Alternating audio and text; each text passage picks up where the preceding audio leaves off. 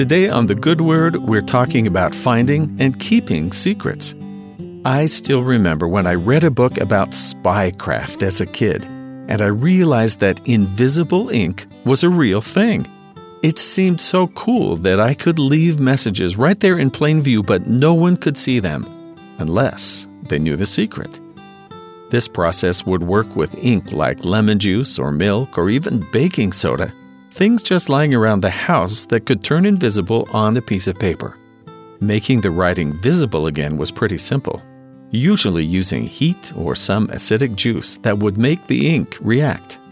Since I've become an adult, I found that being able to metaphorically read the invisible messages of the world and society around me is a part of human action.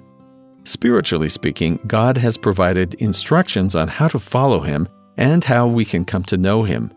But sometimes those messages can only be understood in a certain context.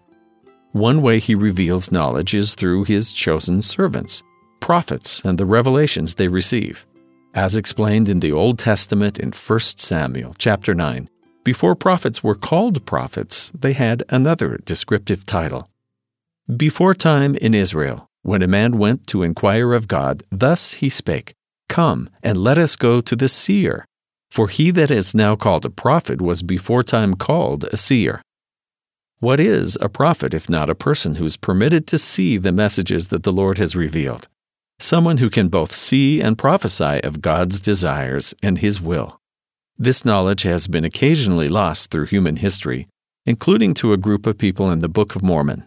A man named Ammon explains in Mosiah chapter 8 that they can know of a certainty what God's will is because there is such a person who can see and teach those things. And Ammon said, A seer is a revelator, and a prophet also, and a gift which is greater can no man have, except he should possess the power of God, which no man can, yet a man may have great power given him from God. But a seer can know of things which are past, and also of things which are to come, and by them shall all things be revealed, or rather shall secret things be made manifest, and hidden things come to light, and things which are not known which shall be made known by them. And also things shall be made known by them which otherwise could not be known. Thus God has provided a means that man, through faith, might work mighty miracles.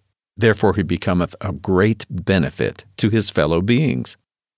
The Lord isn't hiding information purposely to frustrate us or trip us up, but because this life requires that we work in faith, He often conceals deeper truths until we're prepared to understand and apply them. The key to revealing the simple knowledge God wants us to have is using His methods and following His instructions. That guidance can come through multiple pathways, most notably the words of His servants, both ancient and modern. When we learn something is true through the confirmation of the Spirit, it's like the invisible ink becomes visible. Something that was there all along but had maybe escaped our attention now seems obvious. One thing about God and His secrets, He wants us to know them all. And that's the good word.